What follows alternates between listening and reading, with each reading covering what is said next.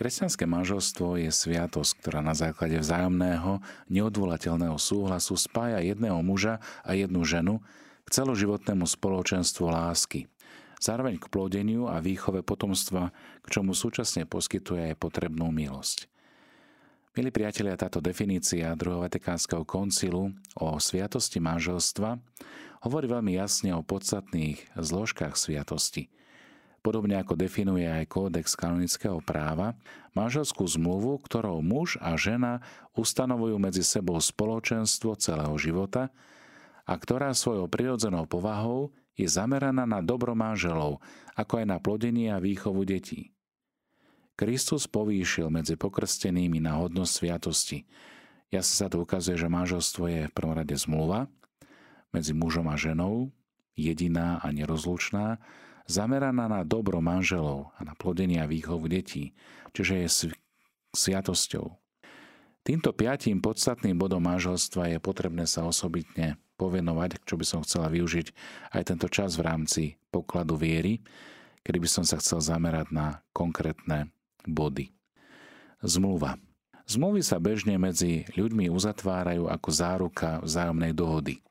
Zmluva môže byť unilaterálna, čiže podmienky zmluvy určuje len jedna strana, napríklad zmluva Boha s vyvoleným ľudom, alebo bilaterálna. Podmienky si určujú obe, respektíve všetky strany.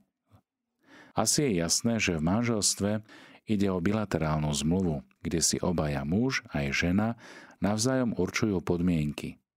Tieto podmienky sú súčasťou chodenia v úvodzovkách a patrí medzi ne vzájomné spoznanie sa a určenie si podmienok pre nadchádzajúcu zmluvu, ktorá má byť už manželskou. Práve preto je obdobie chodenia tak nevyhnutné pre správne rozhodnutie prijatie takéto vážnej zmluvy. Ak sa týmto podmienkam, ako sú vlastnosti človeka, charakter, schopnosti, vôľa, láska, nedá dostatočný dôraz, Neraz sa uzavretie manželstva zbytočne urýchli a potom vznikajú zbytočné ťažkosti a problémy. Hovorí sa, že láska je slepá, ale manželstvo jej otvára oči. Je to možno úsmevné, ale tak trochu pravdivé. Mnohí skúsení starší ľudia, aj duchovní vodcovia radia, aby sa pre manželstvo nerozhodovali ľudia v stave zalúbeneckej slepoty. Treba svoju zmluvnú stránku dobre spoznať, čo mi sľubuje, či je schopná to všetko splniť, dodržať a tak ďalej. Až keď máme ako takú istotu, že každý z nás podmienky zmluvy dodrží a že mu na nich záleží, vtedy ju môžeme aj uzavrieť. Veď to proti logike opísať sa zmluvou, že niekomu dám 10 miliónov do dvoch týždňov, keď ich nemám. Rovnako je proti zdravému rozumu slúbiť niekomu to, čo robí manželstvo manželstvom, ak na to nemám. A takým istým nerozumom je takýto sľub prijať. Manželstvo je zmluva medzi mužom a ženou. Z boského ustanovenia sviatosti manželstva, o čom si povieme trochu neskôr, jasne vyplýva, že táto sviatosť môže byť uzavretá len medzi jedným mužom a jednou ženou. Žiadne dnešné tendencie uzavretie manželstva v úvodzovkách ako partnerstva medzi rovnakými pohľaviami nemôže byť nikdy manželstvom, lebo nesplňa podstatu. To je možné len medzi mužom a ženou. Z definície muža a ženy je jasné, že manželstvo nemôžu uzavrieť ani deti. Ďalším veľmi dôležitým prvkom je jedinosť a nerozlučnosť. Ide o dve podstatné vlastnosti manželstva. Jedinosť je dosť krkolomný termín, ktorý je ale v podstate veľmi jednoznačný. Manželstvo je jediná zmluva. To znamená, že ak som si už raz uzavrel manželstvo, nemôžem ju uzavrieť s nikým iným. Jedinosť manželskej zmluvy vyplýva z jej prirodzeného určenia. Zmluva na spoločenstvo celého života. Slovo celého však neznamená len trvanie života, jeho dĺžku, ale jeho náplň. Preto sa nemôžem deliť s ďalším človekom o niečo, čo už akoby nemám lebo som to už niekomu daroval. Preto je manželstvo jediné, jedinečné a nemožno z tohto titulu uzavrieť žiadne iné. Z primárneho významu celého života potom vyplýva aj nerozlučiteľnosť manželstva. To je to, čo sa bežne hovorí, že sviatostné, platné uzavreté manželstvo nemôžno nikdy rozviesť. Ak teda ja s niekým uzavriem manželstvo, uzatváram ho na celý náš spoločný život. Pokiaľ budeme obaja žiť, dovtedy táto zmluva platí.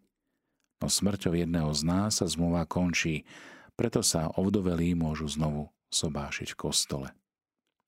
Zameranie na dobro manželov. Tu môže byť nejasný a len termín, čo je to dobro manželov.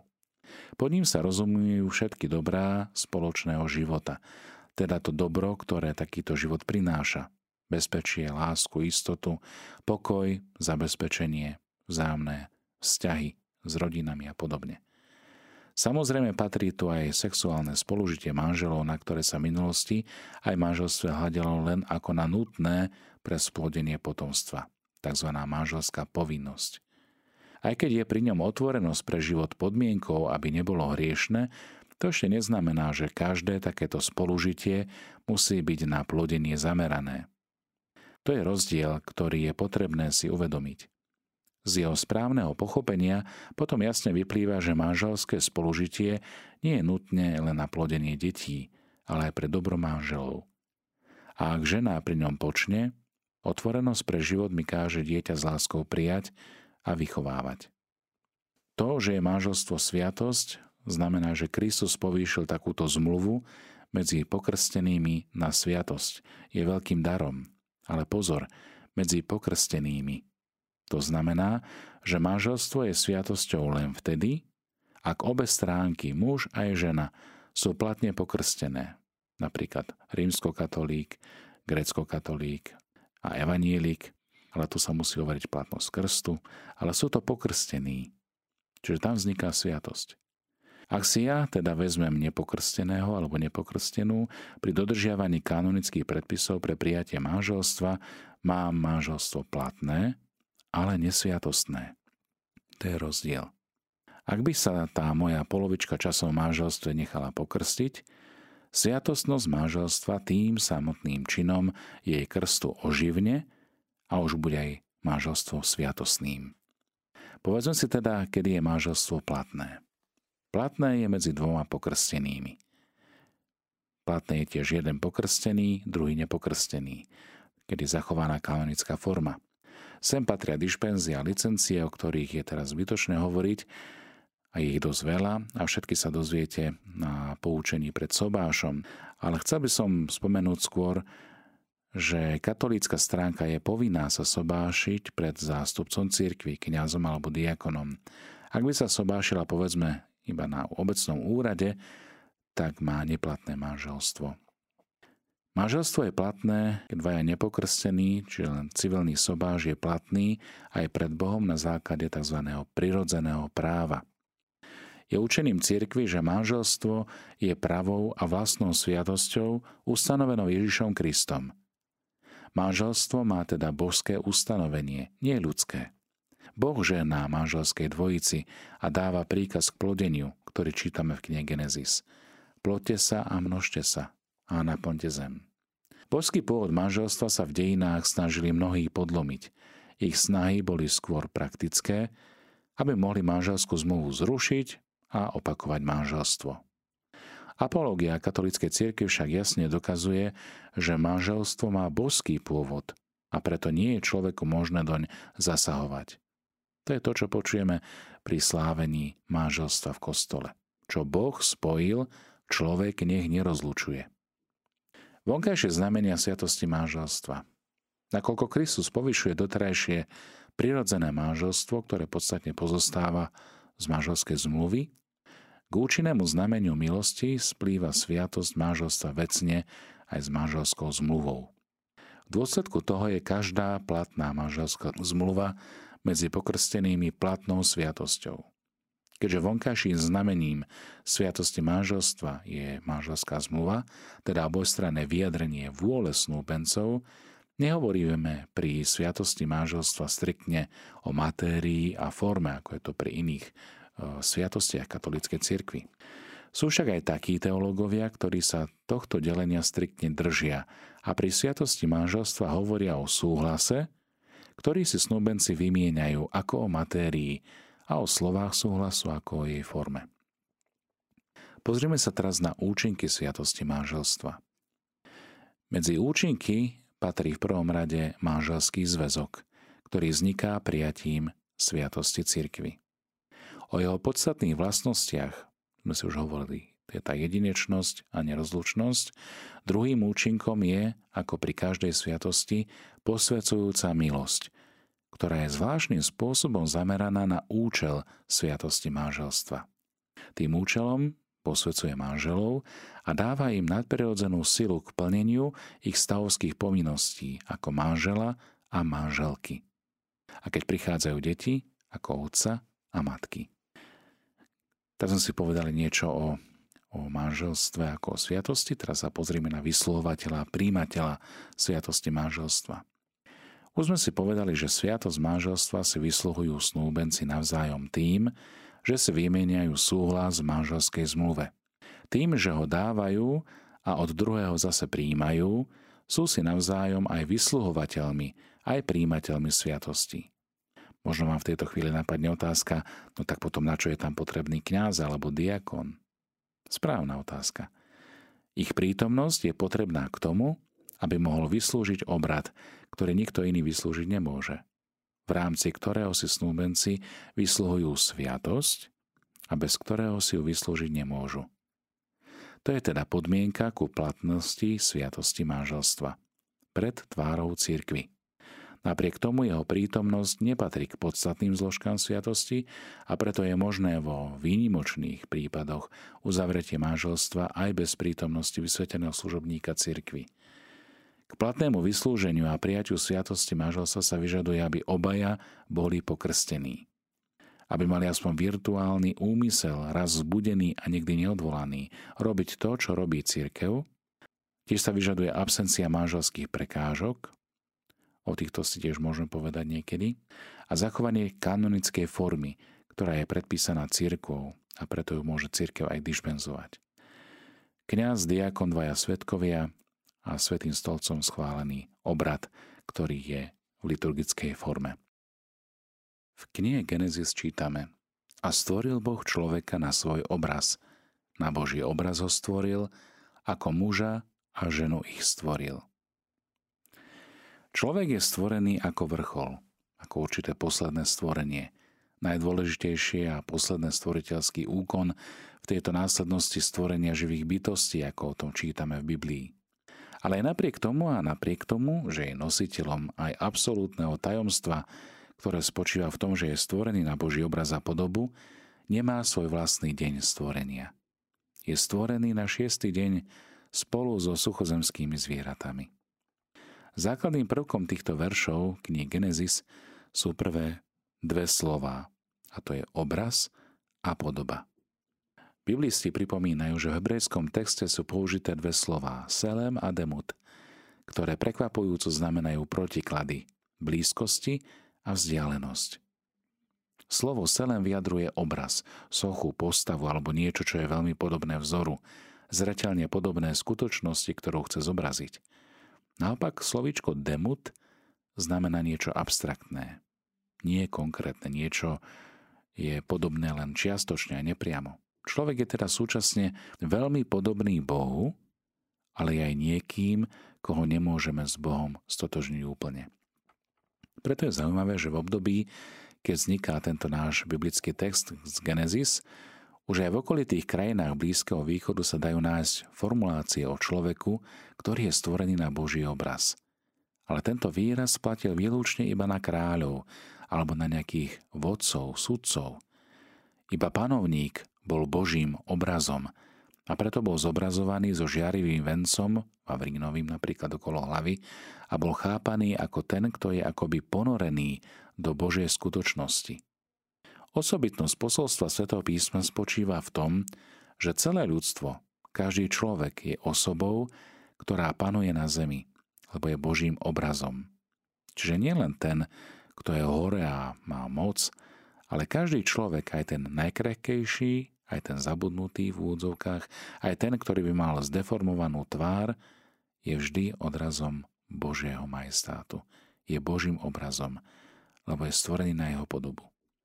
Tak vždy, ako opakuje aj verš 28, môže podmaňovať si a panovať. Každá ľudská bytosť nie je iba privilegované osoby, ktoré majú kráľovskú hodnosť, sú Adamom, pravom slova zmysle človekom, panovníkom na zemi a Božím obrazom.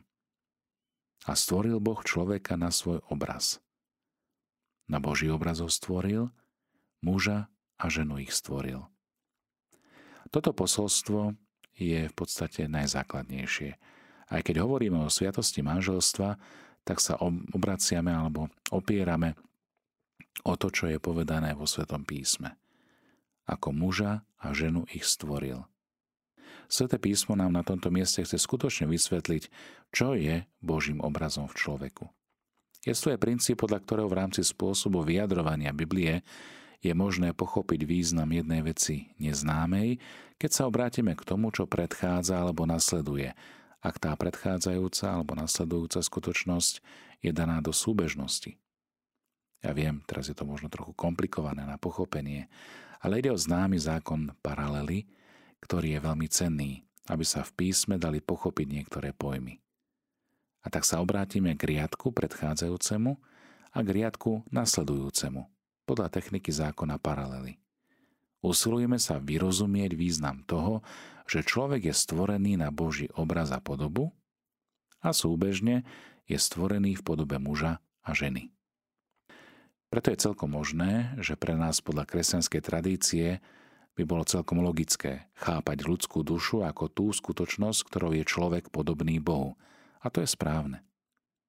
Sveté písmo knihy Genesis však nevyjadruje vzťah k duchovnému rozmeru bytia človeka, ale hovorí o človeku v jeho celosti, v jeho jestovaní ako živého tvora, stvorenia, ktoré žije, hýbe sa a prichádza pred Božiu tvár. V čom je tá podoba Boha, tá pečať, ktorú máme v sebe cez zákon paralely? Muž a žena sú paralela k obrazu Boha. Vyjadrenia, ktoré nachádzame vo Svetom písme Starého zákona, stále varujú pred pokúšením zúžiť Boha na nejakú bytosť, ktorá má pohlavy vo vedomí, že tak robili obyvateľi aj Kanánu. Podľa židovského chápania nie je priateľné povedať, že sa podobáme Bohu, lebo sme muž alebo žena, lebo Boh sám v sebe má princíp mužský aj ženský. Toto je nemožné aj na základe židovskej teológie. A tak, čo by znamenalo, že byť ako muž a žena je byť na Boží obraz? Ľudské pokolenie, ktoré sa zrodilo v mužovi a žene, je povolané ku vzťahu muža a ženy. Vzťah lásky medzi mužom a ženou nesie v sebe možnosť plodnosti duchovnej i telesnej, duchovného i telesného ocovstva a materstva. O rozmere telesného ocovstva a materstva sa vlastne zo spoločenstva muža a ženy z ich vzťahu lásky rodinový život prichádza dieťa. S plodením dieťaťa je človek viac podobný Bohu ako sebe samému.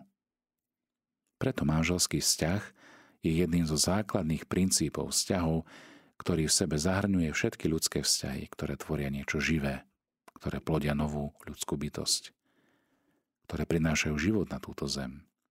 A toto je všetko obrazom Božím.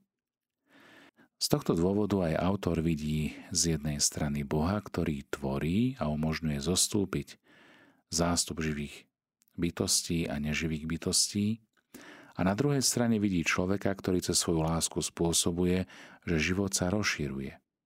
Jeden a druhý sú si podobní. Človek cez svoj vzťah lásky má možnosť byť podobný svojmu stvoriteľovi.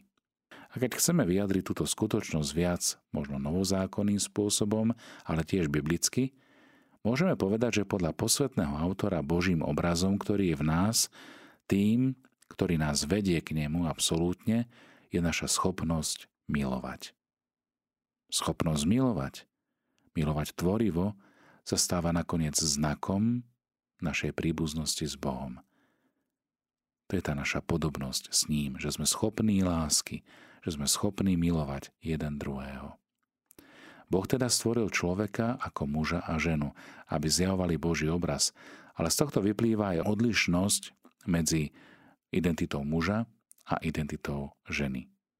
Z hľadiska antropológie je to úplne determinujúce, lebo nám to chce povedať, Genesis 1 nám v tomto pomáha, že človek si musí uvedomiť, že svojim jestovaním musí prijať aj odlišnosť od ostatných a preto musí prijať aj to, že ostatní sú odlišní od neho. Lebo ak ja nepríjmem odlišnosť toho druhého, tak ani ja viac nejestvujem, lebo ja som tiež ten druhý alebo tá druhá. Ale aby som ja a ten druhý, tá druhá mohli jestvovať a mohli nadviazať rozhovor a vytvoriť spoločenstvo, nevyhnutne treba, aby sme boli rozdielní, odlišní. A preto je nevyhnutné, aby táto rozdielnosť bola vzájomne uznaná a prijatá. Toto je pravdivé vo vzťahu k iným ľuďom so všetkým, čo obnáša prijatie odlišnosti, čiže nechcieť za každú cenu, aby ten druhý bol taký, ako chceš ty a ako rozhodneš ty. To znamená, že v rodičovských vzťahoch, či už ide o rodičovstvo telesné alebo duchovné, prijať, že tvoje dieťa je odlišné a teda nenárokovať si, aby sa stal tým, akým si ho chceš ty predstavovať, podľa obrazu, ktorý máš ty o sebe, alebo ako ho ty za každú cenu chceš mať. Len on je on a ty si ty. Milí priatelia, toľko možno princípu, ktorý vychádza z Biblie zo Starého zákona pri stvorení človeka, kde je stvorený na Boží obraz a podobu v identite muža a ženy.